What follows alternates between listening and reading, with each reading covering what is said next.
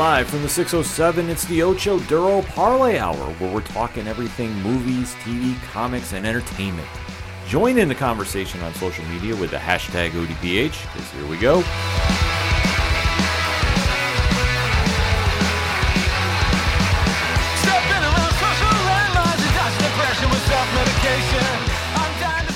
Welcome to an all-new edition of the ODPH podcast, better known as the Ocho Duro Parlay Hour. What is happening, everybody? Thank you so much for joining us this week. My name is Ken M. Joining me in studio, as always, you know him.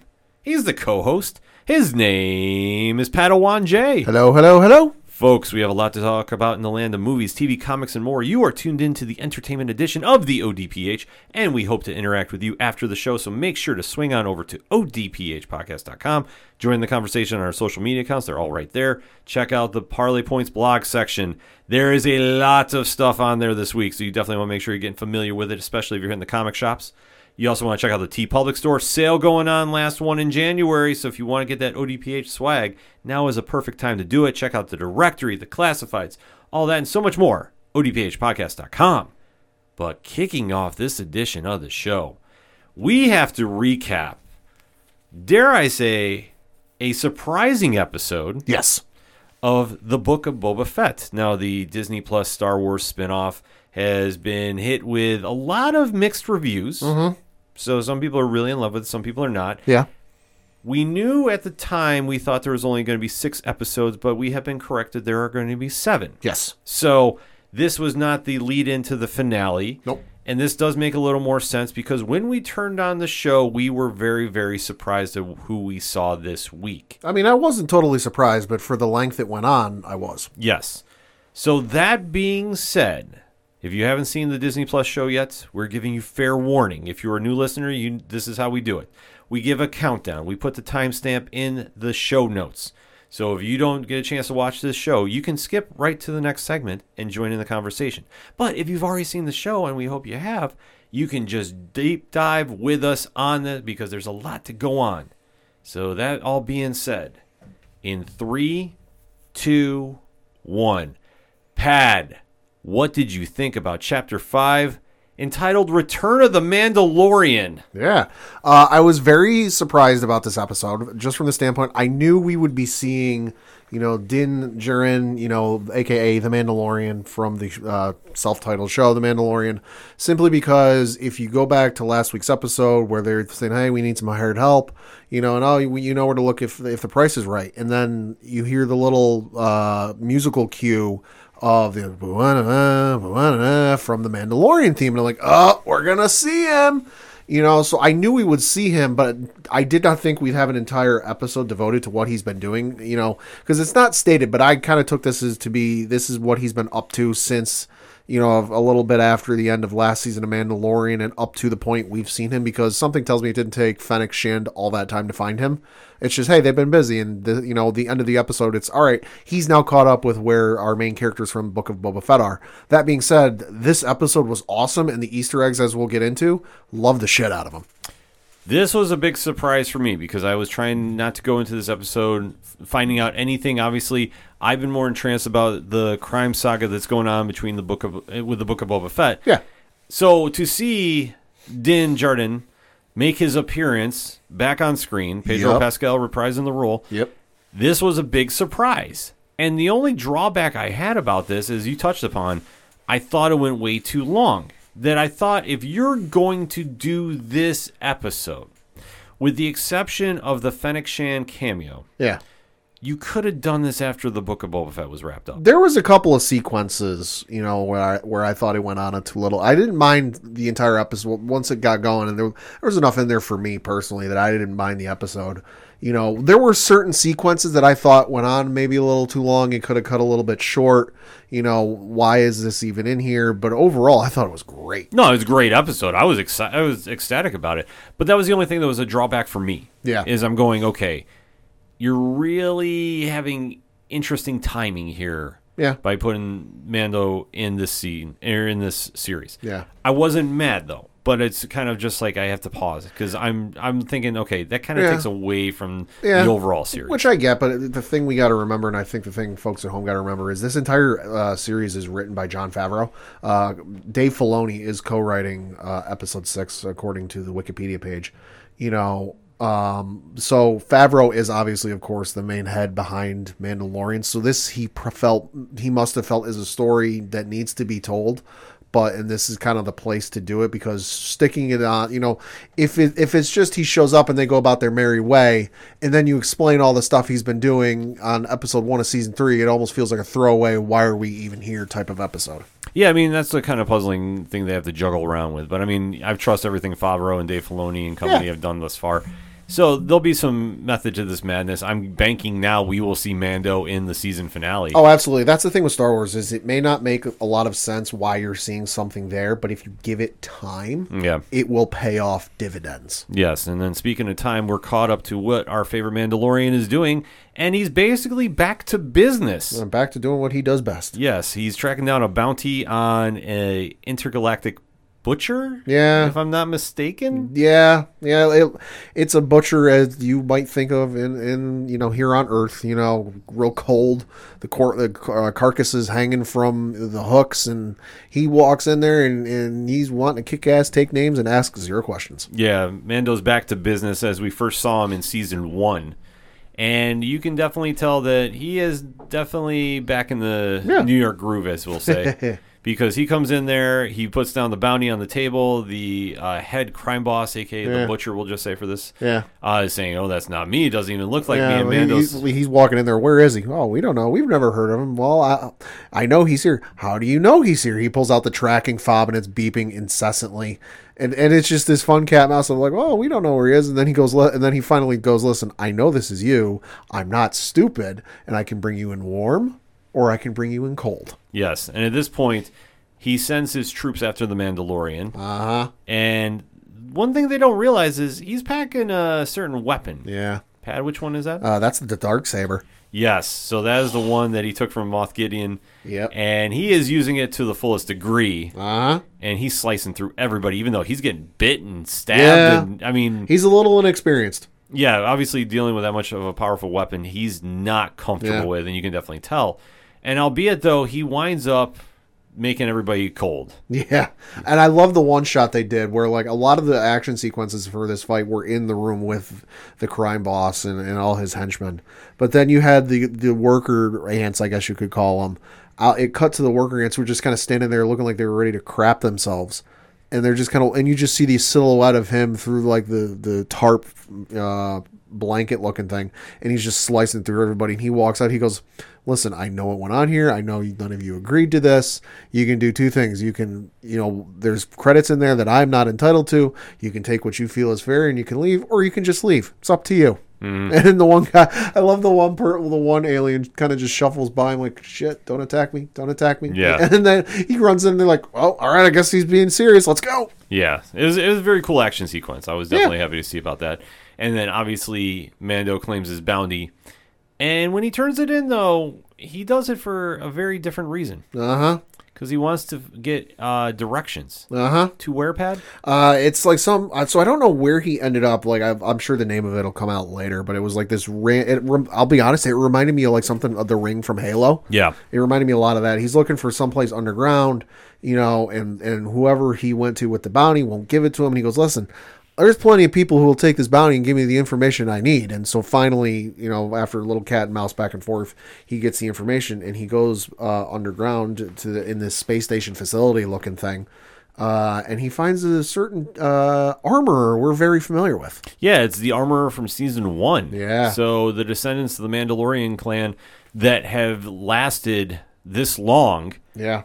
Are now underground and surviving. Although the armor says there's only 3 of us left. Yes. So that is the interesting point, too, because for where we saw him in season 1, things have changed quite drastically. Uh-huh. And there's the armor, there's obviously, you know, our Mandalorian, and then there's the other gentleman in the room who was wearing blue armor that as soon as he said his name, I went, oh, fuck. this isn't good. And who is that? Paz Vizsla. So he's a member of Clan Vizsla, who they all feel very entitled to the Darksaber that is sitting on the Mandalorian's waist. Yes. And the Armorer is taking a look at this as well, too, and they're breaking down the history of the Darksaber. Yep. And how you touched upon is the Clan Vizsla is the creators of said weapon? Yeah, so the founder of the House of Vizsla was both Mandalorian and a Force sensitive. There's an episode, I forget, I'd have to look up which one it is, but there's an episode of Clone Wars where they go a little bit more in depth into what happened with the Darksaber. Again, highly recommend the series. Mm-hmm. But so there was a member of the Mandalorians who was, the founder of House Vizsla, who was also a Force sensitive, and when he went to create his lightsaber, ended up making the Darksaber. Yeah. It's a wild story that they're breaking down. Yeah. But even Mando is sitting there kind of going, okay, what are we doing from here? Yeah. Because he's now obviously understanding that this weapon is going to draw a lot of attention. And, and he even starts asking about Bo-Katan at one point. Have you heard of Bo-Katan Kryze? Which, oh boy, we got real close to what happened in Clone Wars with that one. So the Armor kind of breaks into that and goes, listen, it's a house that had a lot of repute, but then kind of fell into things. It was really responsible for the death and destruction of Mandalore. And we even saw the Empire invading Mandalore, which was always talked about, even in the old canon of Star Wars, but I don't remember if it was ever actually shown in a book, I don't think it's ever been shown before. It's never been shown on screen, and in the novels, I don't think it was ever written down as to what specific. It was just known that the Empire basically went to Mandalore, razed the place, stole them of all their necessary or usable resources, and basically picked up shop and left. So to actually see it on screen, and the dome you see explode in the episode is kind of like the main hub you see in a couple episodes of Clone Wars. So for me, who's watched Clone Wars 6 or 7 times, to see that explode, I was like, oh, shit. Yeah, no, there was a wild sequence of events happen, which you touched upon. Longtime Star Wars fans are going to definitely appreciate more. I sat there and I'm like, okay, I have an idea what's going on. Yeah. I can only imagine how, if you've been really following the story, this is how it's going to impact on you. And it was a great scene. Yeah. But then Vizsla does what Vizsla does best. I'm entitled to that Darksaber. Yep, and he challenges Mando in combat. So this is how the proper way to acquire the Darksaber is supposed to be. They have a crazy fight sequence. Yep. Some blades get popped out. Isn't this also after the Armor is trying to train Din to use the Darksaber, and basically it's listen, you can't try to fight it. You're fighting it, and he almost couldn't lift the damn thing. Yeah, it was a weird series of events, because during the butcher sequence he was using it okay. Yeah. But now suddenly he couldn't. Yeah, the Armor kept saying, listen, you can't keep fighting. The Armor was basically kicking his ass. Yeah. Then it's listen, you can't keep fighting it. You have to, you have to agree with it, essentially. So then he gets challenged by the dude from Clan Vizsla and almost doesn't win. No, he almost doesn't. But Mando pulls it off at the end. I mean, typical Mando fashion, though. I mean, for being one of the more feared characters now in the Star Wars mythos. Yeah. He stumbles a lot. Yeah. He's not exactly as polished as he needs to be. But and kudos to Pedro Pascal for his body language acting. Yeah. Because, for doing this and you can't see his face a lot in the show, he's definitely giving Mando a lot of interesting takes. Mm-hmm. He also lost his Beskar spear. Yes. Lost his Beskar, because the Armor saw that and went, what the fuck is that? Yeah. And he's like, oh, it's a Beskar spear. I received it from a Jedi. It worked against lightsabers. And she goes, and the Armor was like, that is a threat to every Mandalorian in the galaxy, because that tells people that you can make weapons out of Beskar, and that can get through our Armor, and we don't need that. Yeah. No, there was a lot of interesting ploys going back and forth with the Armor and what she was noticing with Mando. Didn't see him, but kind of alluded to Grogu, because, he goes, listen, melt it down, make something out of it. And the Armor goes, what do you want to make out of it? And he says, something for a foundling. What foundling? Grogu. Yeah. And we don't see what it is. You kind of got a glimpse of it, but it was hard to tell what it was. And she put it in a little package for him, because he was going to go visit Grogu. Yeah, so obviously we know that was inevitably going to happen. Yeah. So there was no real shock there. Yeah. But like I say, it didn't really kind of stand out in that aspect. But once the fight sequence happens and Mando does win it, though, he gets exposed when the armorer starts pressing about the Code of the Mandalorians. Yeah, Code of the Mandalorians. You know, you can't... Have you ever revealed your face? What your face looks like? Have you ever, you know, willingly or unwillingly? I forget what the exact phrasing is. And she asks... It was willing. Yeah, she asks the dude from... Paz. She asks Paz Vizsla. He goes, no. And she asks Din, and he goes, and he, well, he doesn't say anything. Yeah. And she goes, she asks him again, and he goes, and he's like, yeah, I kind of did. And she goes, you're no longer a Mandalorian. And she says, listen, the only way you can abscond yourself of the of this crime or whatever it is to go swim in some pond or stream or something that's underneath Mandalore. So I'm like, oh, well, that might be the setup for season 3. Yeah, it's definitely going to be something. Sounds like we're making a trip to Mandalore. It's going to be something interesting with that, because it is now appears that he's now fallen from grace in a weird sense. That obviously, is he allowed to take the Darksaber with him? I don't believe so. I think he took it anyway. He took it anyway. I think he took it with him. He did. Yeah, no, he took it because when he goes, so he leaves there to go track down. He's got to track down Grogu, but as I totally forgot, he doesn't have a ship right now because it kind of got crushed. Mm-hmm. You know, so he's going to go see an old friend to get a new ship, and so he's taking public transport. And of course, much like if you've flown on an airport, he goes through basically TSA security. It gets set off, and the little robot, which again, Easter egg, did you recognize the droid that was basically TSA security in this thing? No, I did not. It is the droid from Star Tours. Oh! Yeah, the one that like pilots the little ship you're on in Star Tours. That was the droid. That was the Star Tours droid. Good iPad. I'm sitting there, I'm like... That thing looks, again, I'm like, all right, so I recognize, you know, the little nods to Clone Wars. I'm sitting there going, that dude looks really familiar. And then it hit me like, that's the Star Tours droid. So the Star Tours droid pulls him aside because he sets security off and goes, excuse me, sir, you are carrying weapons and you are not allowed to carry weapons on the ship. And he goes, but I'm Mandalorian. Weapons are part of my culture. That was a well-placed line. That was great. I can't help but wonder if Pedro Pascal improvised that. I think he did. You know, so he goes, they're part of my cult. They're part of my religion. So they're like, oh, it doesn't matter. You know, we can bring out the supervisor and you can discuss with the supervisor, but you'll get rescheduled to tomorrow's flight. He goes, no, it's fine. I'll take it, you know. So he unloads everything. Holy fuck, this dude's packing. Yeah. You know, detonators, zip ties or ropes, whatever to like, tie up people's legs, you know, the little missiles out of his rocket, wrist rocket, you know, the gun, the Darksaber. He starts unloading everything in there just to go take off and get a starship. See, I missed when the Darksaber came back out for that. So. Yeah, no, it was real quick and you miss it. Yeah, because I was sitting there wondering, I'm like, did they allow him to walk with it? No, he put it like right in the middle of the box, and it was like a real quick because like it kept cutting back and forth. Yeah, go back and forth him in his face. So like he'd take something off, it'd cut to him putting it in the box, and cut back to him, back to the box, back to it was quick and you mess up. Yeah, so he does get his flight though. And where does he go, Pat? So he's going to Tatooine, and that's not without a little thing, you know, you might have missed. So the little package or whatever the gift he has for Grogu, do you notice what the little thing looked like? Looked like Grogu's head. Yeah, I was going to say. I was like, oh, that's cute. And then he's got the little Rodian baby, you know, sitting in front of him in typical public flight fashion. You got the annoying kid in front of you who just, you know, turns around and looks at you, staring at you. So he's feeling a little dry, like, oh, I miss Grogu a little bit. But he takes his flight and he's going to Tatooine. Yes.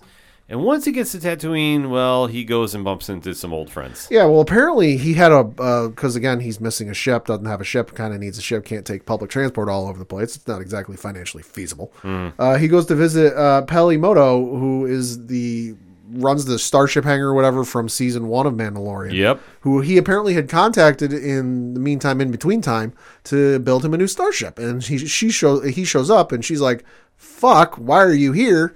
It's not ready yet. I thought you'd be here later. And he's ready to walk out and leave. Like, listen, give me my money back. She's like, all right, bye. Let's get off my back. Then she starts selling him on it. And it's not just any old starship. No, this is a Naboo N1 starfighter, which is for the Naboo Royal Guard and was commissioned by the Queen herself. Yeah. Loved seeing this thing. That was freaking wild. I would love seeing it. And she even sells him on it. Like, listen, I'm going to modify it. So it's incredibly fast. She's telling him how hard it is to get parts for it because it's from the Grand Republic, you know, so it's so long ago. And then she goes, that's the other thing too, is it's Republic, it's not Empire, so it's off the books. Yeah. Which I'm like, hey, for a guy of his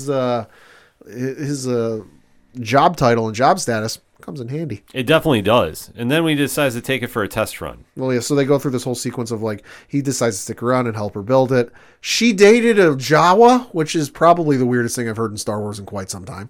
She speaks Jawanese or whatever their language is called, which again, weird. Mm-hmm. Loved the sequences with them though, because every time they brought something, he'd be like, where the hell did you get this? And she's like, listen, don't ask. It's better if you don't ask. And so finally he does ask, because I forget what the part was, but they stole a part. He goes, where the hell did you get one of these? And she goes, you really want to know?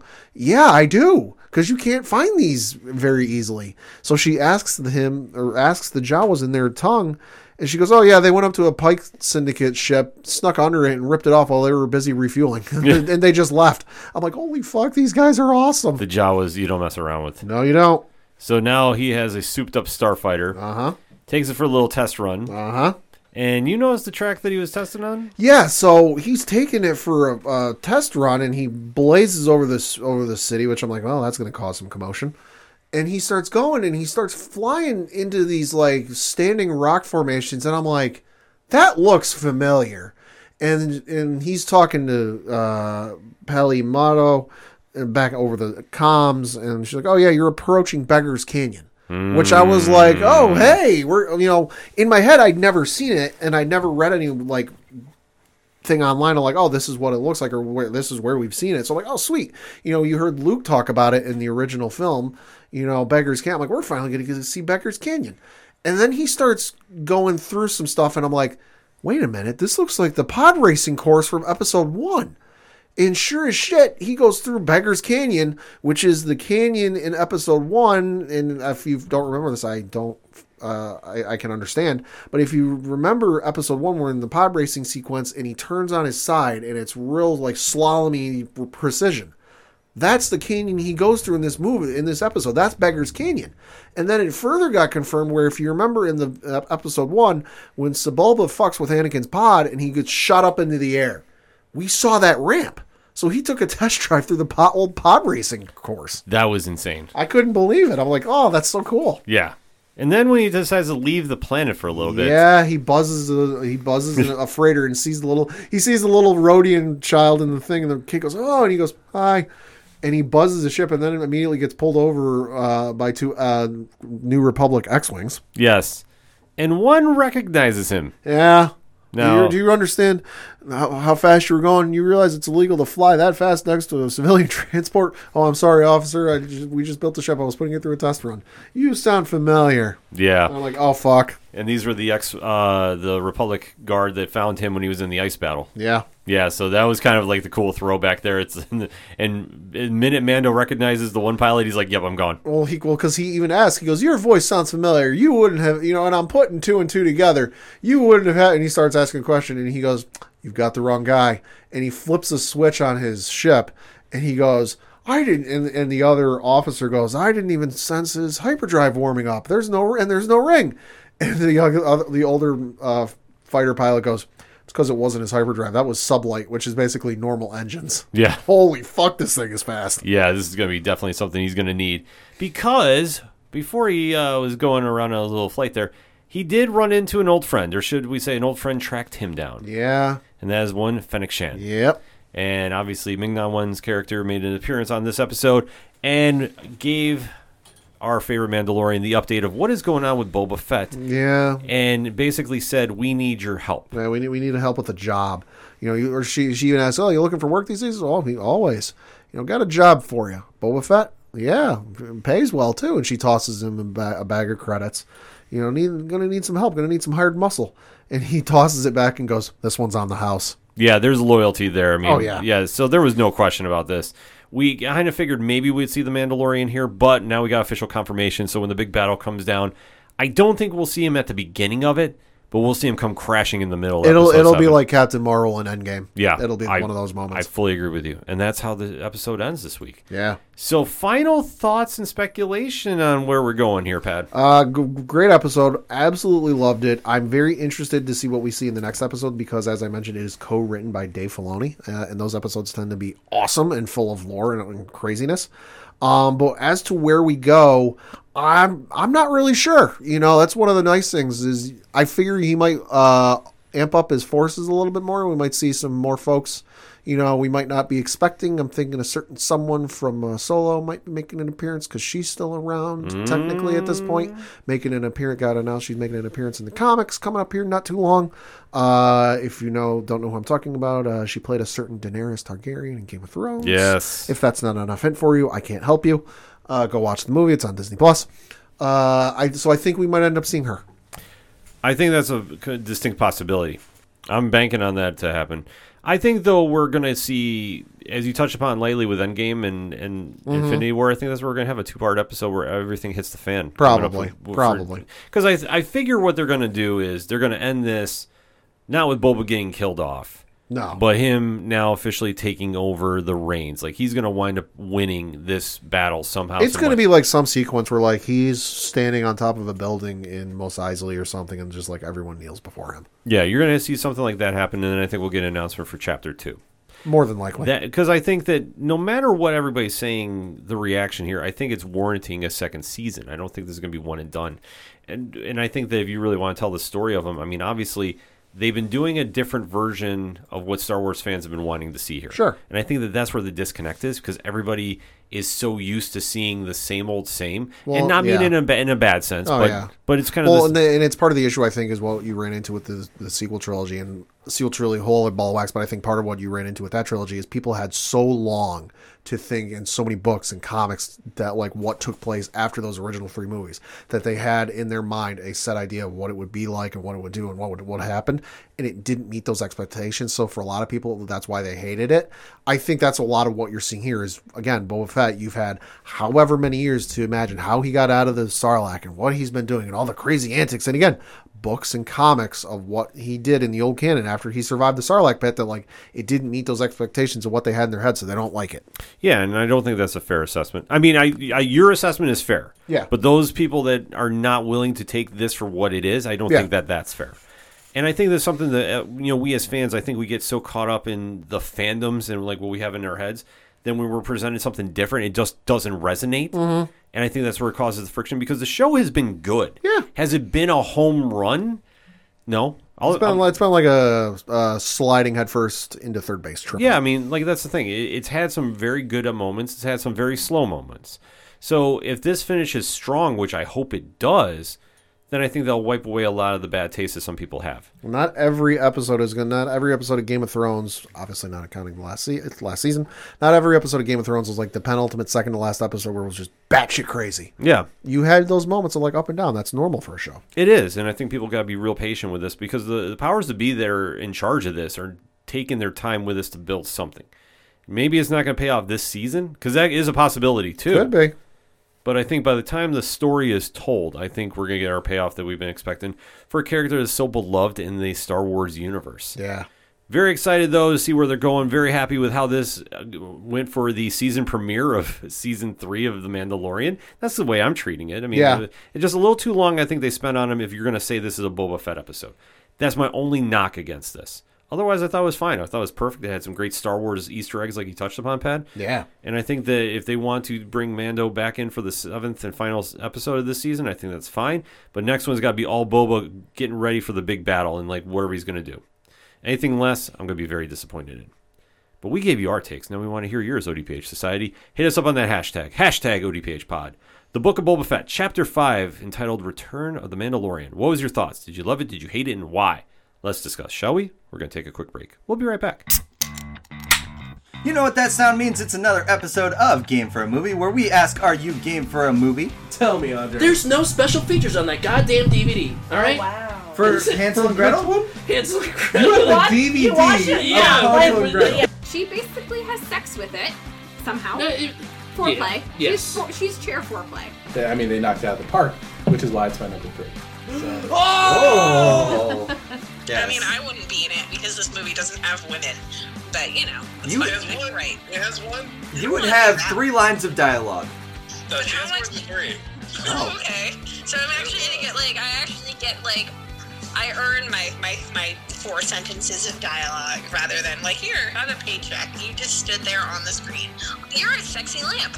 Oh, anyway, we're not. Dark Phoenix too. No. Because they really hate each other, so we get to enjoy some wonderful comedic scenes of them hating each other so much that they get into physical altercations that include her biting ex-detective Phillips's dick. Okay. But we don't. Okay. In a hot tub. I know all of those words were English, but the way you constructed them, I'm lost. I'm not finding the range of them very well. For those who haven't rated us or liked or given us a review, don't say that we haven't given you anything of value after listening to this podcast. You now know the difference between an R-rated dick and an NC-17 X-rated dick. You're welcome. Thank you guys for listening to Game for a Movie, where we ask, are you game for a movie? We'll see you next time. Bye. Bye.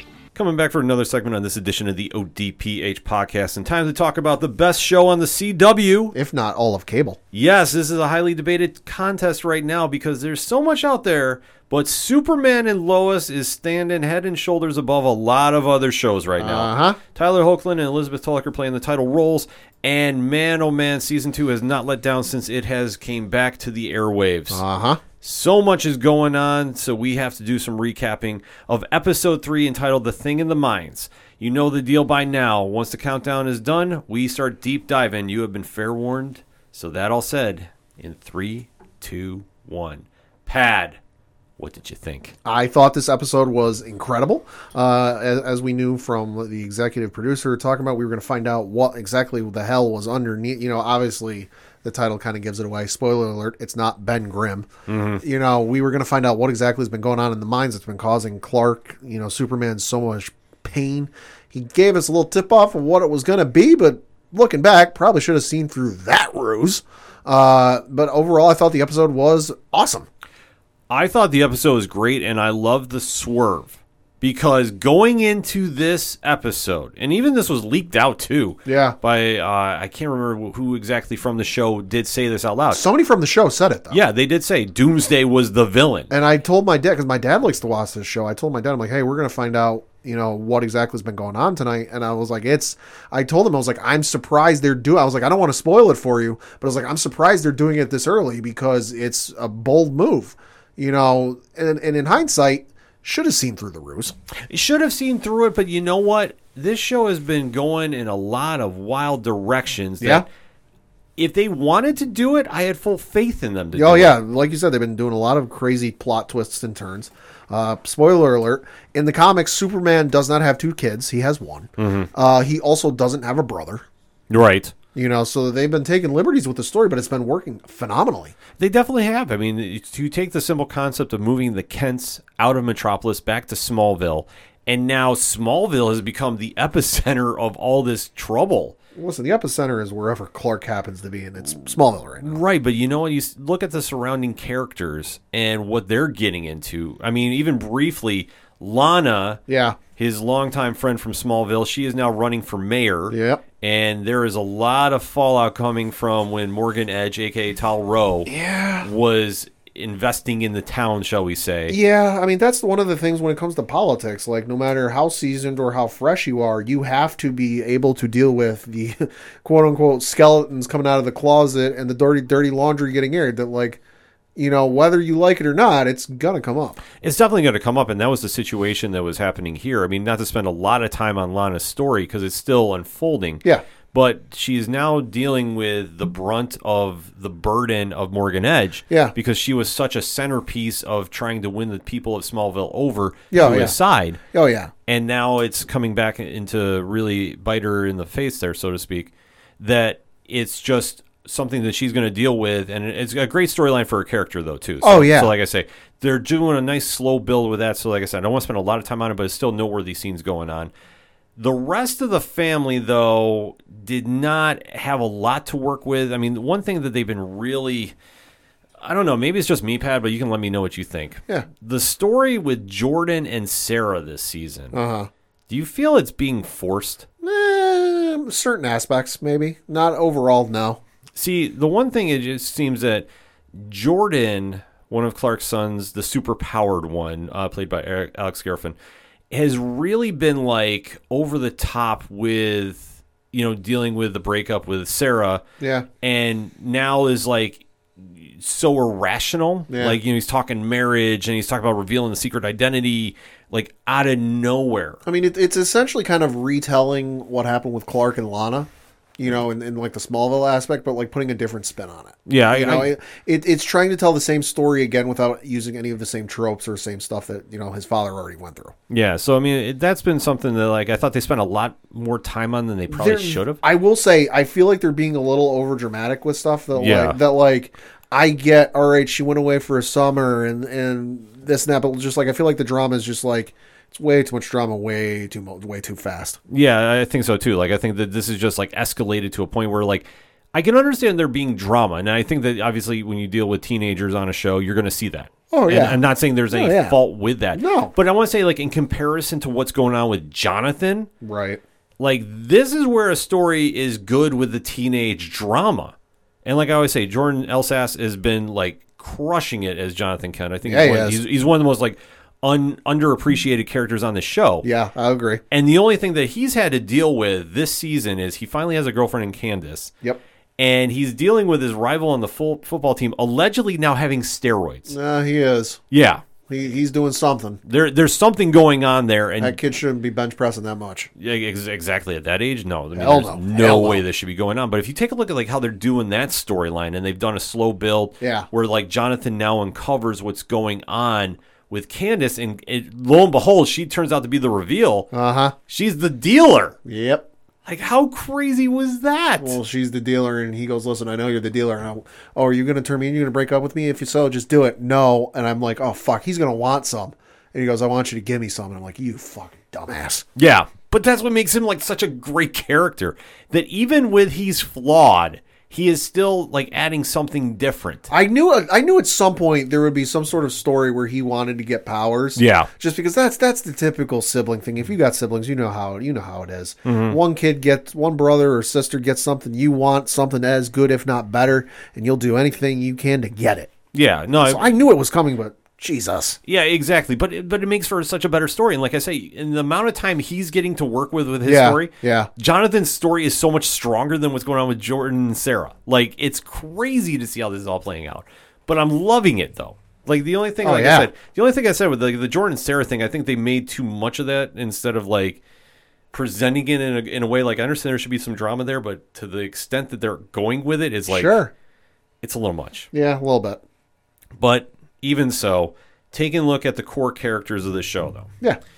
Superman is still having the problems with his visions. Yeah, and it's getting worse. Yeah, because even earlier in the episode, too, when he has to break up a fight between... he's actually talking to Jordan first. Yeah, he is. You can see the anger come out in him. Yeah. And now he's, like, visually getting to the point where he's exploding with anger. Yeah, because what is it? You got the one scene where... You know, they're getting ready to go to... Well, they're getting even earlier than that. They're getting ready to go to school, mm-hmm. and he's going to drive them. And Jordan comes up and tells him, you know, I want to tell Sarah my secret. You know, I want to tell her. And he's like, there are so many issues wrong with this that, like, I don't have time to get into them. And they're going back and forth. No, I love her. I want to marry her, blah, blah, blah. And he just explodes. Yeah. And it's like supersonic yells. But then you get the other scene later where he's talking to Jonathan, mm-hmm. you know, and then there's the football fight because Jonathan's confronting his rival about, you know, I know you're doing drugs and blah, blah, blah.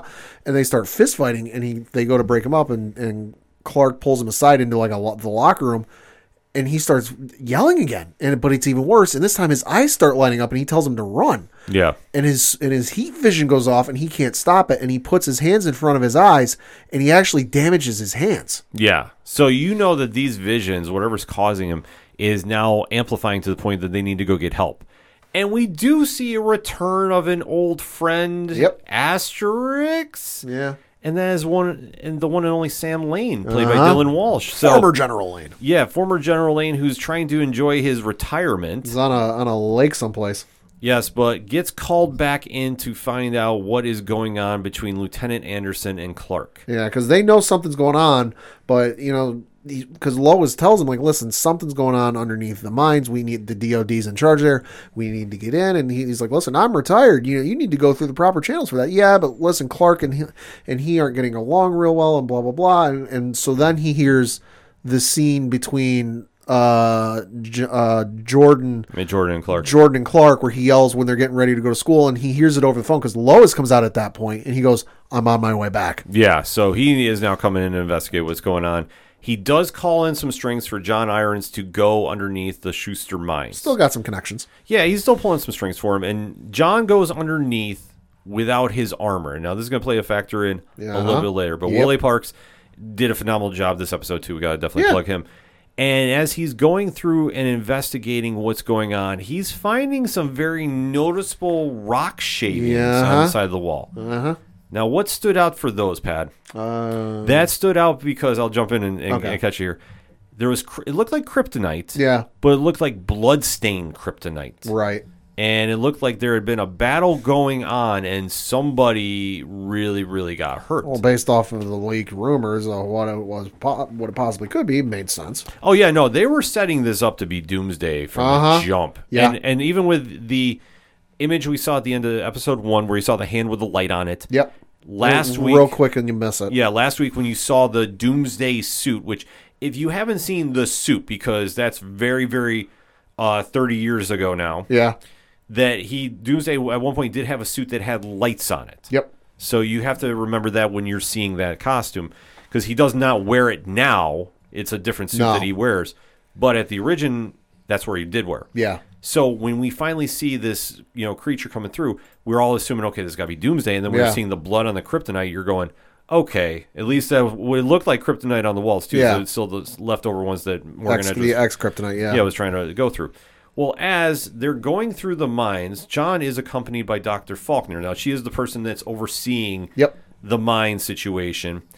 And when he starts piecing everything together, well, all of a sudden, Dr. Faulkner takes him out. Well, because I think she's no idiot. She has a PhD. She is a doctor. Mm-hmm. So she's no slouch. She ain't no idiot. She puts two and two together like, oh, this guy's not supposed to be here. He's learning way too much. Yank. Yes. So when he's taken out of the equation... There is another episode that is going on in the mines. Yep. And then all of a sudden you see this figure after another explosion happens caused by Dr. Faulkner. Yep. This figure comes shooting out of the mountains. Well, now, because if I remember right after she knocks out John, she says we need to advance the timeline or something. Yeah, she says she's basically saying like we need to move up the timeline. Yeah, so she's talking to somebody. So she is trying to unleash Doomsday. At least we think at this point. We think, yeah. Onto the world, which is like, okay. Bold strategy, Cotton, see how it plays out for him. Yeah. And then when we saw Doomsday, quote unquote, come out of the mountain. It looked like him. It was that same suit. It looked like him, but I tweeted, I don't think I tweeted this to you. I think I tweeted this to the coach. I go, he looks small. See, I thought he looked huge. See, no, like I thought. Because I wondered that because when they did Doomsday in Smallville, He looked absolutely nothing like him in the comics. Obviously, TV budget. You know, we really back then you couldn't do it. But then also he was human sized. So that was my one thing with this was like, all right, how is he going to look? And then how tall is he going to be? So when that was the first thing I know, he was because they had a shot of the soldiers firing at the body that jumped out of the mountains, and I'm like, this fucker's tall. Yeah. No, he was tall, but the thing is, I noticed about the body size, like when I see Doomsday, what registers is like the Hulk size. Sure. And he has to be wide, like thick wide. Okay. And when I saw him, I go, oh, he's not thick. Like he. See, I didn't even pick up on that. I'm just like, I just noticed the height, and I'm like, no, this fucker's tall. Height-wise, they got. Height-wise made sense, but I'm looking at the body size, and I'm going, okay, wait, that's not him. I completely overlooked that. Yeah, no. Which, I mean, there's a lot going on with this. Like I say. Because I always remember that story when I first saw Doomsday, and Doomsday was thick, like the Hulk size, like a little smaller, but he definitely was around that age. So like when I saw that, I'm like, oh wait, this ain't him. No. All right, like if so, this is gonna be a really skinny version. I don't know how we're gonna play this out. I figured they might have gone CGI'd and with Doomsday, like King Shark for Flash. Okay, yeah. Like I figured that's how we're gonna see him. That was the one thing I was curious about too. I was like, all right. you butchered the shit out of it. Listen, as much as I love Smallville, the Smallville Doomsday looked fucking awful. Yeah. You know, the movie version was good. You know, I as much as shit as the movie gets, I dug seeing him on screen as he properly should look, or at least a modern take on him should look. Mm. So that was the one thing I was going to be, and again, as big a Superman fan as I am, that was one thing I was going to be very critical on, is how does he look? And then he gets into the fight with Superman, and then you see you see part of the mask come off, and I'm like, that ain't fucking Doomsday. Yeah. No, it definitely wasn't. Once you saw that Superman starts fighting him and the part of the mask gets ripped off, you see it's actually Superman's face. Uh-huh. And I know you texted me immediately and said, Bizarro? Yeah. And I went... Well, that's not the only thing I texted. Yeah, I know. Yeah, I know. It's not the only thing he said. Well, the other thing I said is when the Doomsday, what we thought was Doomsday, was in the middle of fighting Superman. I said, I texted Ken and said, "Quick, somebody yell Martha." Yeah, no, I was waiting on that too, because I'm like, oh shit! Like when this is all going on, I'm like, somebody yell Martha. I literally text Ken. I go, somebody yell Martha. Yeah, because I figured something was going to happen here. Meanwhile, while this battle is going on, and kudos to the stunt coordinators too here. I mean, the battle looked dope between Superman and Bizarro. You saw John Irons wake up finally in the cave, summon for his armor. Yep. He does like the jumping Iron Man-esque leap and starts firing off blasts, close range. And Doomsday is just shrugging them off. Yeah, like, oh, this ain't nothing. Yeah, until he throws literally John Irons on top of a mountain far, far away. Yep. And then he takes off into space. Yep. Which was kind of an interesting play, but at least now we have a little bit of an idea what's going on. And even though there is the visions, there's at least some way to kind of deal with it, because once they start analyzing, okay, what's happened, there's kind of like a little sense of like, okay, Superman was fighting himself, so this is Kryptonian. They can kind of dig into a little bit. So I think we're going to go back to the fortress at some point. Probably. You know, and kind of deep dive into what's going on, because the last image we saw of Bizarro was in the fortress. He was in the fortress. And if I'm not mistaken, he said mother. Yes. I think he said mother. He said mother, but the one thing that he had that stood out, he had a backwards S on his chest. And it was the black, and also it was the black suit, which was cool to see. Yep. He had the backwards S, and then kudos to the graphics team. They did the logo at the end of the show like they always do. But everything was backwards. Yes, as if like, because I know they said it in the episode. You know, a bizarre Superman. Like they went right up to the line without crossing it and saying the name. But then you get the confirmation of the suit having the backwards S, and then the entire logo being flipped around, and that's the crew saying, "Yes, this is who you think it is." Yeah. So kudos to them for putting that spin on this. Yeah, I did not see it coming. I was like, okay, if we're gonna do Bizarro, because I don't think they've ever done Bizarro except for a couple animated episodes. He was in the animated show for a couple episodes. I don't think he ever appeared in Justice League or Justice League Unlimited. But in terms of like television or movies, no. Yeah, I know this is a crazy move to do, but it's one of the ones that I said from the outset I would love to see, because he's one of the few, you know, villains or rogues that has never been touched. For whatever reason, you know, we've done, you know, dark side Superman, you know, evil Superman, you know, with Injustice, and then in Smallville with the red kryptonite. You know, you've done plenty of that. You've done depowered Superman, but just never done anything with Bizarro. Right. And when done, he's a brilliant character. Yeah, if you can do him right, he definitely stands out in the rogues gallery. It's just usually everybody stays away with him because he's a backwards Superman. Yeah. You know, which, I mean, but if you have the right people creating a story with him, you can do a lot of cool things with him. And I think that's something this show's going to sink their teeth into by far and away. Well, and I know Hoechlin is very excited for this role. You know, he did an interview with Entertainment Weekly, which was posted like minutes after the episode finished. And they asked, and I'm reading from the article on entertainmentweekly.com, they asked, what was your reaction to finding out about this new role you'd be playing? Quote, well, my original reaction was an expression that I cannot probably repeat in this interview as somebody who's playing Superman at the moment. That is not a very Superman thing to say, but I thought it was very, very cool. Then the schedule came out, and I was like, oh, that's the part, the increased workload I didn't think about when he said that. But it's always fun. I always like a challenge. I like being busy, so it's definitely been that, close quote.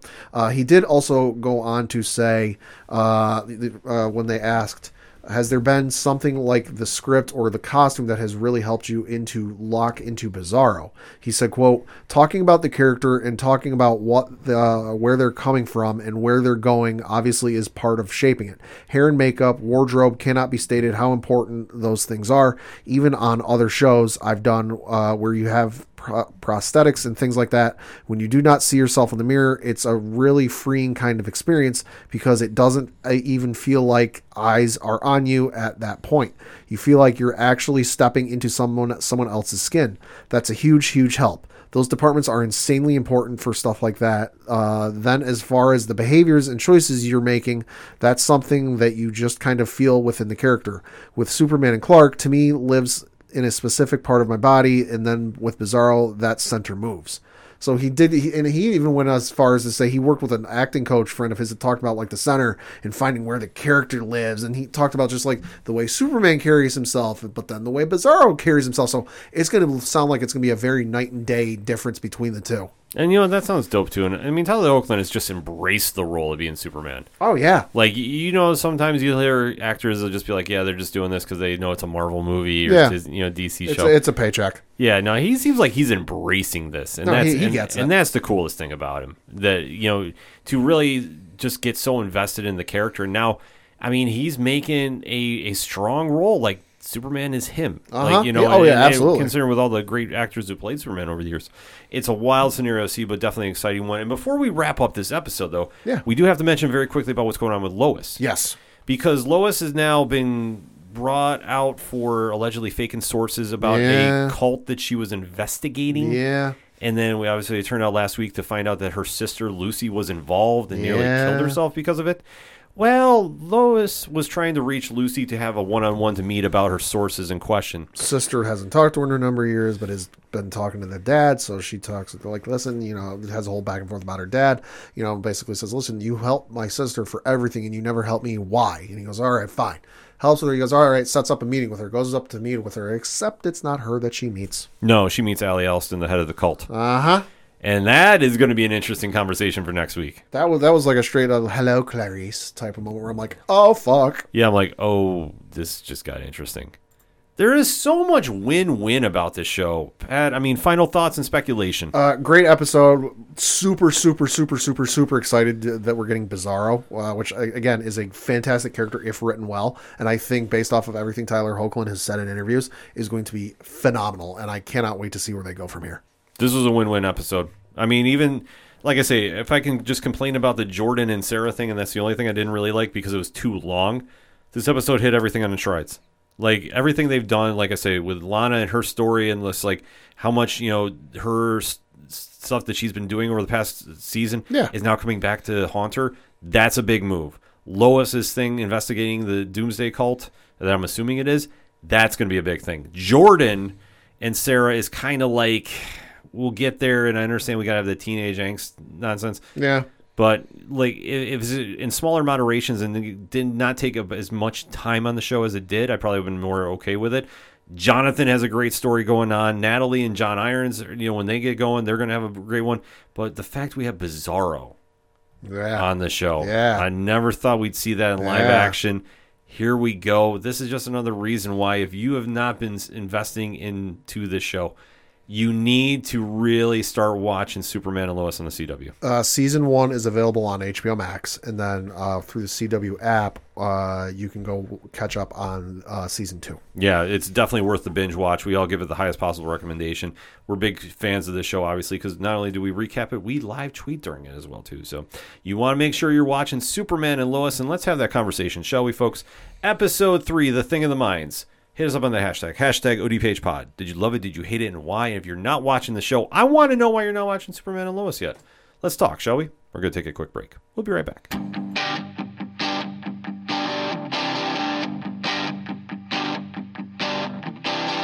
This is Tom from Tom Joe Lou. This is Matt from Sideroom Sounds. And you're listening to ODPH Podcast.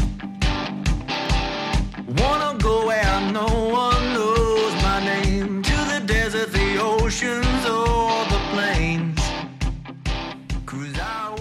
coming back for the final segment on this edition of the ODPH podcast, and let's talk some one-shots. Yeah. Now, last week, obviously, we did not have an entertainment show. I addressed it on the sports podcast. If you did not hear, unfortunately, I came down with a case of COVID.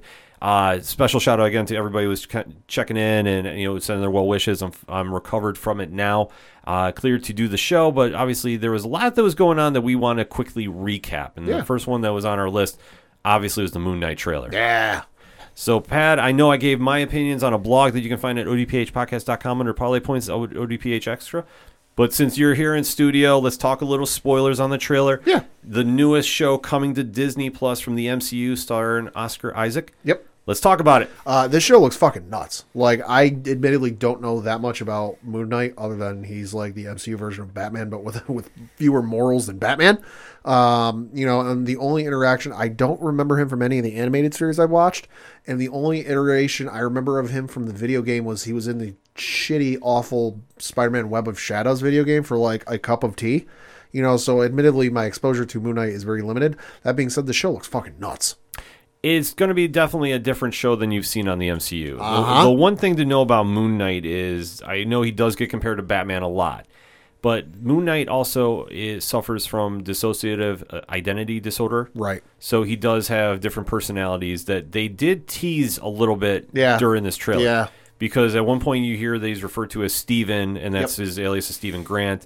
And then later on, he's in the museum, and he picks up a cell phone, one of the old-school flip phones. Yeah, the Nokia or Motorola Razors. Yes, that somebody is overjoyed to hear him and calls him Mark, and he goes, why? And obviously, why did you call me Mark? Yeah, because that would be his persona, Mark Spector, who is the former mercenary Marine that you know has more of that kind of background going on with him as well. So I thought the trailer was very good. If you're new to watching Moon Knight and getting an idea who he is, I know there are some longtime fans that are still on the fence, if not very mad about it. I mean, if you're still on the fence, I understand it. It's not, admittedly, not much to go off of. Yeah, and obviously, if you've been a longtime reader, I mean, Moon Knight is a very complex character. Oh, sure. You know, so that's one thing that you really want to see that the show portrays him perfectly, because like I say, he has that kind of rabid fan base that if it's not perfect, they're going to be angry, and rightfully so, because Moon Knight does have that very unique, you know, rabid fan base that definitely has been so excited to see this character come to screen, because we never thought he would show up. Yeah. And now he's here, and the trailer, like I said, it teased a little bit about what's going on. They did some nods to different aliases, as we saw. Yep. They did show Khonshu, the god or the Egyptian moon god. Yep. That he is an avatar for. And they kind of just tease a little bit here and there. The only one that I was really kind of thrown off about, other than Oscar Isaac's accent. Yeah. That was throwing me off the entire time. Yeah. Is Ethan Hawke's character. Oh, yeah. Yeah. Because I know that he has been listed as a cult-like leader. Mm-hmm. I know there is some online speculation saying Dracula. Ooh. I don't think it's going to be him. Morbius, we have a phone call for you. I mean, it could be. I believe he's going to be the sun god. Ah. So if you know Moon Knight comics, you'll know who he is. I think that's who eventually he's going to be, or I would not doubt that they merge him in with somebody else. Let me throw out a wild prediction for you. What if he's Mephisto? Well. Sorry, I had to get that in. No, that's perfectly fine. Like I say, it's not out of the realm of thought to see something crazy like that get thrown in here with Moon Knight. Because, like I say, he does not have a deep rogues gallery. Sure. He has a very unique one. And just how they're going to portray everything going on is going to be interesting, especially because the character is more Frank Castle than Peter Parker, if you get my drift. Yeah. So I don't want to see them water the character down. I want to see 100% Moon Knight. I want to see the show get nuts. Like with the violence. It probably will. Yeah, like I say, with the violence, I think it's going to be somewhere. And I would not doubt this also happening where this is like a gateway to see maybe we'll move it over to Hulu. Maybe. That you might see something like that happen. I think now with the Netflix shows now coming to Disney Plus or the MCU. Yeah. I think that possibility for more mature audience programming might be here. And I think this will kind of teeter the reaction. Yeah. That Disney might say, like, okay, well, if we got Frank Castle coming, depending on what we're going to do there. Frank Castle and Disney Plus, that's got to be Hulu. No, it's going to be Hulu, but especially with the storyline they're going to bring him back in the comics. Yeah. they're kind of really going to test the water here about, like I say, what's going to happen with Moon Knight, and can they do a proper Moon Knight story? Because, like I say, if the fan base will turn out because it's Marvel. Yeah. But just the reaction after, like, let's say episode 3. Yeah. That's going to be the more interesting one, because by this point, you're going to get Moon Knight in all his violent glory. Yeah, I just don't want him to hold back either, because admittedly, I have not read a whole lot of Moon Knight content, but I have seen some panels and stuff online of, like, people's favorite moments, you know, where he's calling out Dracula. He's calling out all these, like, you owe me money and all this. Yeah. You know, the one I did see that I love was there was a panel from a comic where he's standing there and Venom is, like, got the two legs between the walls and he's, like, standing over him. And you just hear Moon Knight say, "Why do I have M&M playing through my head all of a sudden?" Yeah. And I'm like, oh, that's fucking good. Like, yeah. I want moments like that in the show. You probably will get them later on. Sure. I don't think you're going to get them right away. No, at the outset, no. Yeah, no. But I think that you'll get Moon Knight at his 100% best by the time we're done at episode, if it's 6 episodes or 8. Yeah. You'll finally have the final package done there. But I will say this, the costume looked dope. Yeah, it did. Costume looked real good. I don't mind that it came off like a mummy. Yeah, sure. You know, instead of like a typical Batman-esque costume. Yeah. No issues with that. I thought that looked actually kind of cool if they really want to try going with a supernatural vibe to it. But there was a lot that I say for new fans, you can be excited about. If you're an old school fan, I think you're going in with this little guarded trepidation. Sure. And rightfully so. Like, because I know Lou from Pina Comics is a big fan of them. Right. Rich and Ron from 3FN are big Moon Knight fans. Always have been. And I know that 3FN gave a great breakdown about this as well, too. I think that everybody's just kind of waiting and seeing of how much the Disney effect is going to have on this character. But I will say this, though. After watching The Mandalorian, Book of Boba Fett this week, they didn't really hold back on the violence there. No, they did not. So if they keep that kind of element up for Moon Knight, I think we'll be okay. But we got to see a little bit more. Love the Kid Cudi remix, too. Yeah, that was good. Have to throw that in there. Moon Knight is going to be hitting Disney Plus on March 30th. Yes. So definitely excited to see about that. What else you got for one shots? I got to talk some video game news because it was announced just yesterday from the folks. This is coming from StarWars.com, so it don't get no more official than this. Reading from the article on StarWars.com, quote, "Star Wars gamers, get ready for new galaxy and genre-spanning adventures. Electronic Arts and Lucasfilm Games announced today that they will join forces once again for 3 new Star Wars titles. The next title in the Star Wars Jedi franchise, a strategy game, and a first-person shooter, all currently in development from Respawn Entertainment. Shepherding the next installment of the Star Wars Jedi story is game director Stig Asmussen of Respawn, Peter Hirschman, game director who has a long and accomplished history with Star Wars, leads the development of Respawn's Star Wars first-person shooter, a new studio helmed by games industry veteran Greg Forst, will create the new Star Wars strategy game developed through a production collaboration between Respawn and Bit Reactor. Respawn will produce the new Star Wars strategy game while Bit Reactor's lead development of the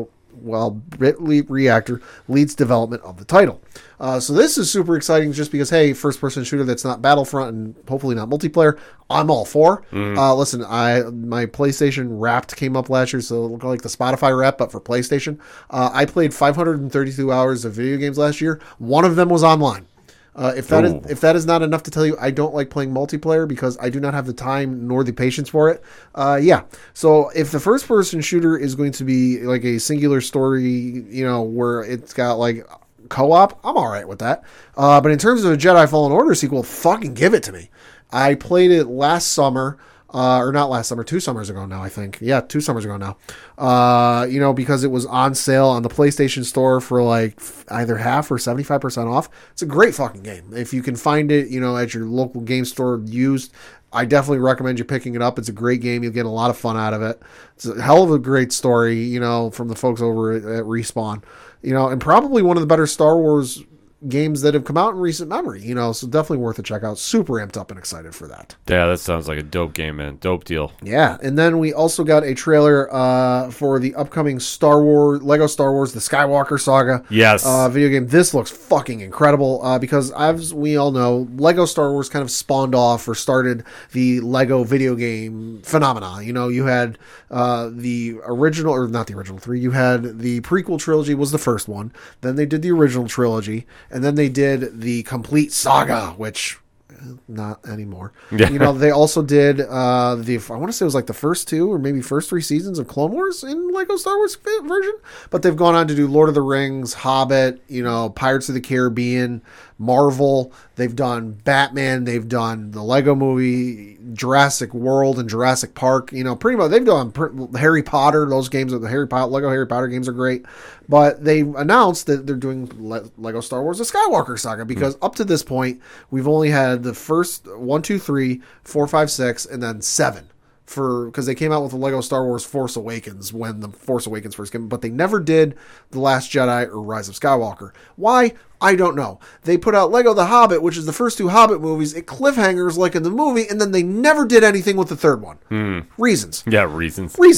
But they announced this Lego Star Wars The Skywalker Saga, and everyone figured, oh, it's probably just going to be them updating the graphics, maybe adding some different things, and then doing Last Jedi and Rise of Skywalker. No, my friends. If you look up the trailer on YouTube, which is about 6 minutes and 12 seconds, it's a phenomenal trailer. It really goes in depth with how the game's going to look. It is obviously all 9 movies, so the prequel trilogy, original trilogy, sequel trilogy, and as it regards to the movies they've already done, completely redone. Nothing, you know, you might see some elements that it reminds me of from the first game, completely redone top to bottom.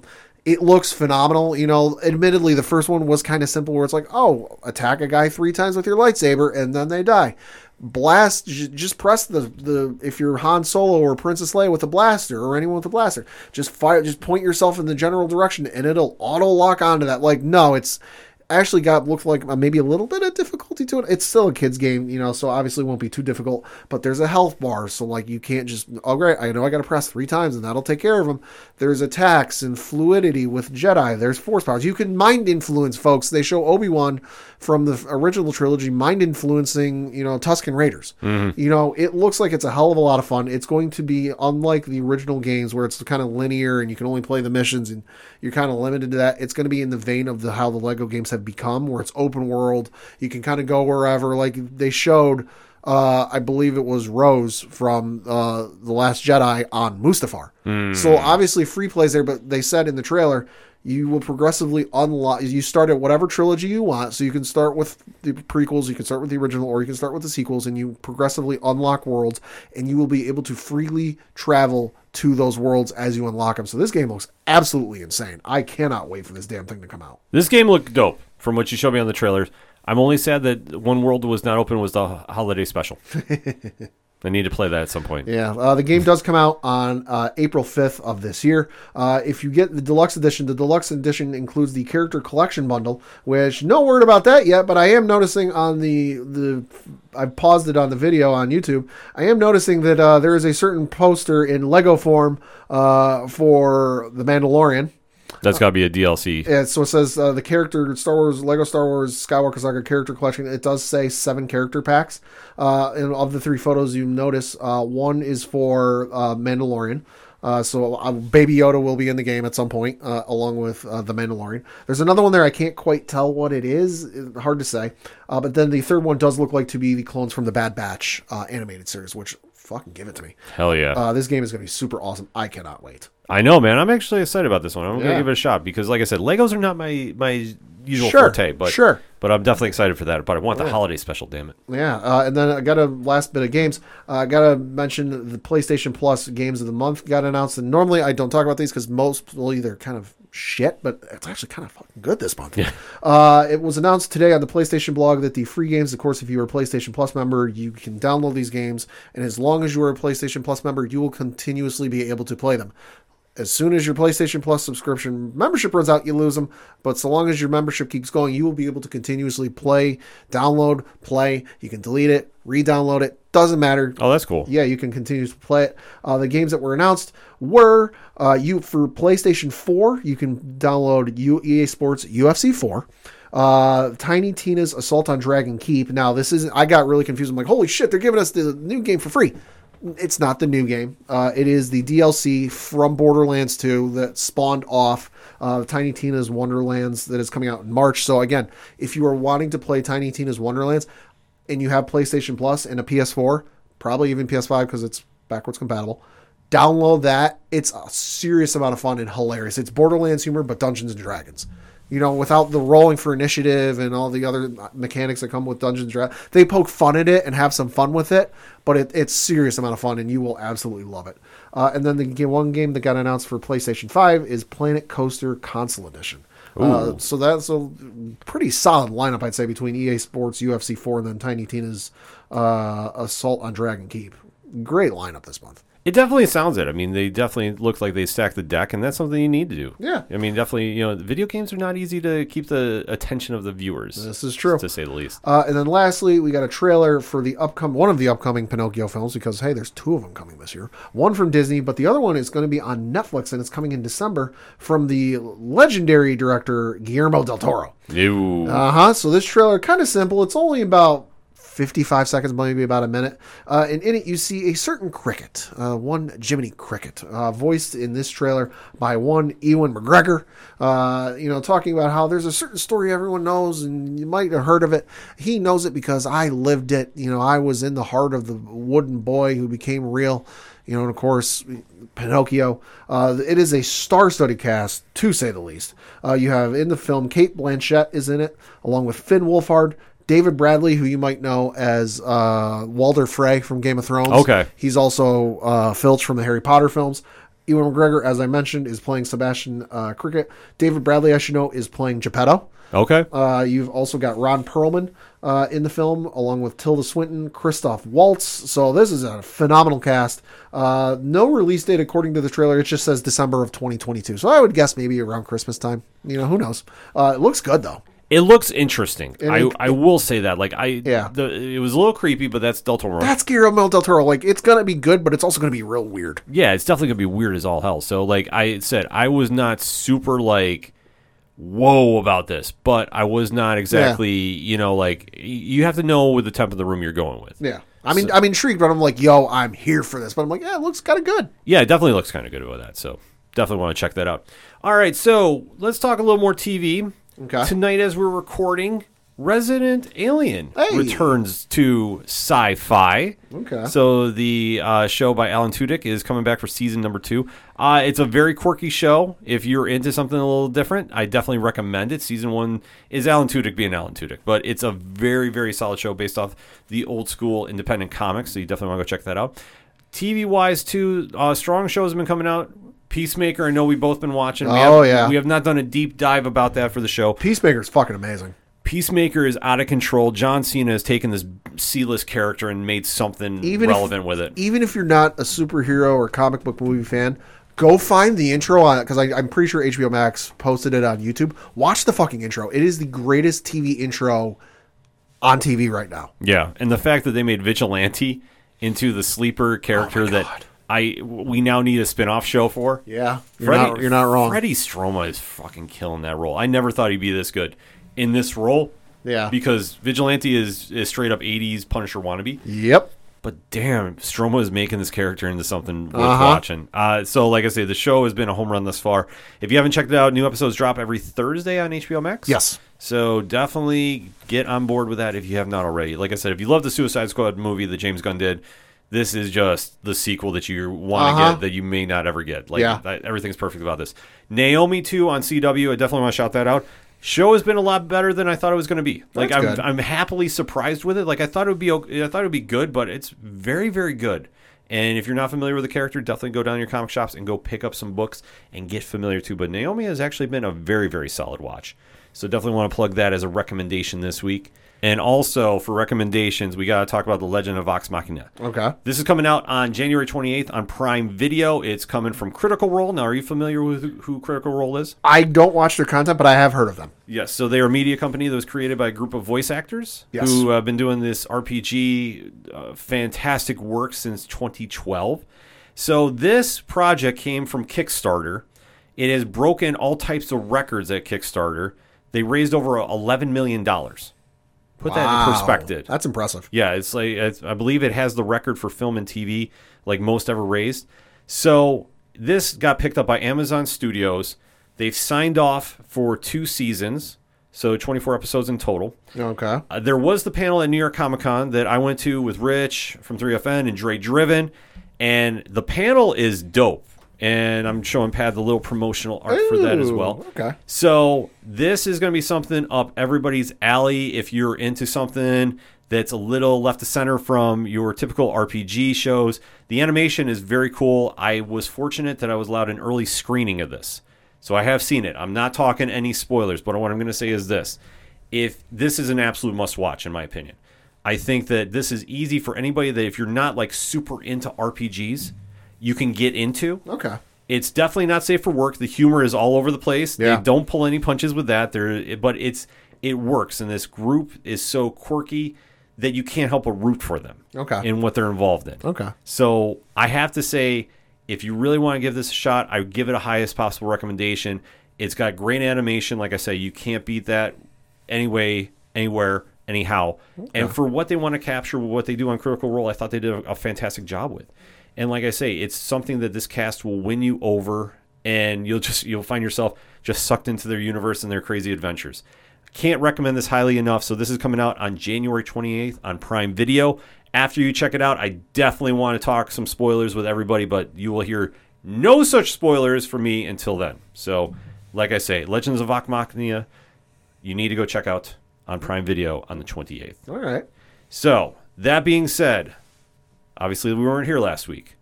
There's a lot of comic stuff I got to do some recommendations for at the shop this week.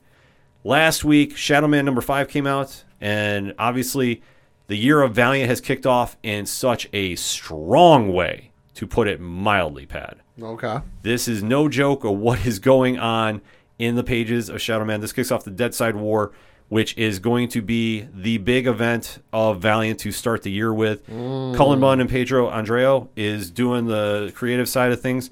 They came back very strong. If you love the first run of Shadow Man with Cullen Bunn and John Davis Hunt, you're going to definitely enjoy this run as well. Very strong issue to go kick into. From Boom Studios last week, too, was Power Rangers 15, The Altarian War, Ryan Parrott. I got to do like your Nick Spencer. Enough said. Everything they're doing in the Power Rangers saga right now has been so good. And if you're not familiar with what they're doing, I highly recommend take the deep dive at your comic shop and get caught up on what they're doing there. Because Parrott's doing this amazing epic that's redefining the Power Rangers for me. And like I say, I'm more of a novice to the Power Rangers universe. Sure. But now I'm so fully entrenched. Like, I'm finding myself when I'm reading the books, I'm yelling out loud, like, let's go. And I'm getting excited like that as a fan, which is weird. And I know Tom Craven is smiling somewhere right now hearing that, but it's true, because the work that they're doing between both books, Mighty Morphin and Power Rangers by Boom Studios, it's fantastic. And I can't stress highly enough, you need to go check it out. Now, that was last week. This week, though, you need to pick up, while you're at the shops, Power Rangers Universe number 2. Okay. So that is by Boom Studios as well. They're taking a deep dive into the character known as the Phantom Ranger. Okay. So you're finding out a little more about the background, about how he came to be. It's a very cool story. The artwork definitely is popping off the page. I'm showing Pad. Very nice. The one thing I do is I show Pad this live, so he does not see this ahead of time. So you can definitely get the honest reaction out of him. Also at the shops this week, Once in Future, number 24. Listen, this is one of the best books out there. Boom Studios killing it again. Karen Gillan and Dan Mora are just freaking crushing this book. So much quality stuff coming out from them. It's not even funny. House of Slaughter, number 4. James Tynion's spin-off book from the Something That's Killing the Children. Might be the best book of the week. By far and away. It's emotional as all hell. They did such an amazing job with this book. Like I said, with what Tynion's doing with Tate Bromell and Chris Sheehan, they have done some fantastic work in this issue. So I got to give that a very high plug. And last but not least, from what you will see on Parlay Points, Harbinger number 4. Dare I say, that might be my favorite book that's out on the shelves right now. Ooh. Overall, like the story that they are weaving in the Harbinger, and Peter Stankic is definitely came back in a strong way, definitely setting the bar high. If you're an old school Valiant reader like myself, Colin Kelly, Jackson Lansing, and Robbie Rodriguez are just fucking crushing that book right now. It's one of the best ones you can pick up at the shelves this week. All of those books I just mentioned you can read on Parlay Points. Now, there are a couple I'm definitely going to plug quickly that I haven't got a chance to review yet, but I'm definitely interested in picking up. First and foremost, if you talk to any independent podcast that covers comics, this book is circled on their calendar. Okay. It is Saga. Okay. Saga is returning. So okay. Brian K. Vaughan and Fiona Staples' book is definitely, like, is so phenomenally good. It is now finally returned to the shelves. You need to go pick this up. If you haven't been reading Saga, just start at the beginning and catch up. But for anybody that's been reading this book, this date has been circled on the calendar for so freaking long that you can't escape it. Like, it is that well done. Lastly, Comixology. Scott Snyder. He has got Clear #4, Night of the Ghoul #4. Nuff said. If you know me well enough, and I do tweet about this quite often, everything they're doing at Comixology Unlimited, you need to go sign up for right now because those books are absolutely killing it. Marvel's got a strong week, too. Devil's Reign is coming out, the Chip Zdarsky event, and obviously with Daredevil news coming out this week, too, about a new series dropping this later this year, you know all eyes are going to be on that book. And DC Comics has a Peacemaker book with Garth Ennis. Not sad. I'm just leaving it there. There is a lot that, like I said, we discovered and had to talk about, too, even Cowboy Bebop by Titan Comics, too, as well. There is a lot that hit the shops this week. So I'm just going to say this. Go make sure you're supporting your independent podcast to cover comics because I'm sure they're going to have breakdowns of everything going on this week. Check out Parlay Points where I have my blog reviews up right now talking about some of those books. And definitely hit your local comic shops this week and support and go buy some books. There is so much great stuff out by Boom, Valiant, Marvel, DC, Image this week. The list goes on and on and on. Go support your comic shops, people. So that all being said, the music you heard on this edition of the ODPH is out of Shout Out the Robots. They're fantastic people. They're super into comics. In fact, when you hear the TikTok videos talking about Parlay Points, it's them! Pat, where do I go find about them? ODPHpodcast.com. Right on. Swing on over your music section. Check out everything going on with them. Brian Wolf, Second Suitor, Tom Jolo, Yard Party, Floodlands. The list goes on and on. Fantastic people you need to go support. Also, while you're at the website, go check out Parlay Points. Like I said, new blogs dropping each week. Like, you have so much content right now on there, I don't even know where to tell you to start. I'm just going to tell you to start at the top and work your way down. That's how we do here at the ODPH. Also, while you're at the website, check out the Classifieds, which has organizational link support and Black Lives Matter, all the friends of the show, and all their amazing pod groups that we are in via the Podchaser pages. So shout out to the Inner Circle, shout out to the Apocalypse, and shout out to 8122 Productions and 607 Podcasts. Also, check out the T Public Store, final sale of January. Get that ODPH swag. Yeah. You know you want to get that Pads Dealing shirt. Yeah, you do. It's out there right now. It's selling. You know you want to be jumping on the next big thing. I mean, dare I say, Pads becoming a fashion icon. Ah, yeah. Yes. Yeah, I know. Forget Yeezus. It's going to be the year of the... Well, we'll come up with something. Yeah. So all that and so much more. Like, I can't stress enough. It's odphpodcast.com. That's all we got for this week. So for the one and only Padawan Jay. Thank you. Thank you. I'm your host, Ken. I'm thank you, as always, for listening to the ODPH podcast, better known as the Ocho Duro Parlay Hour. We'll see you next time.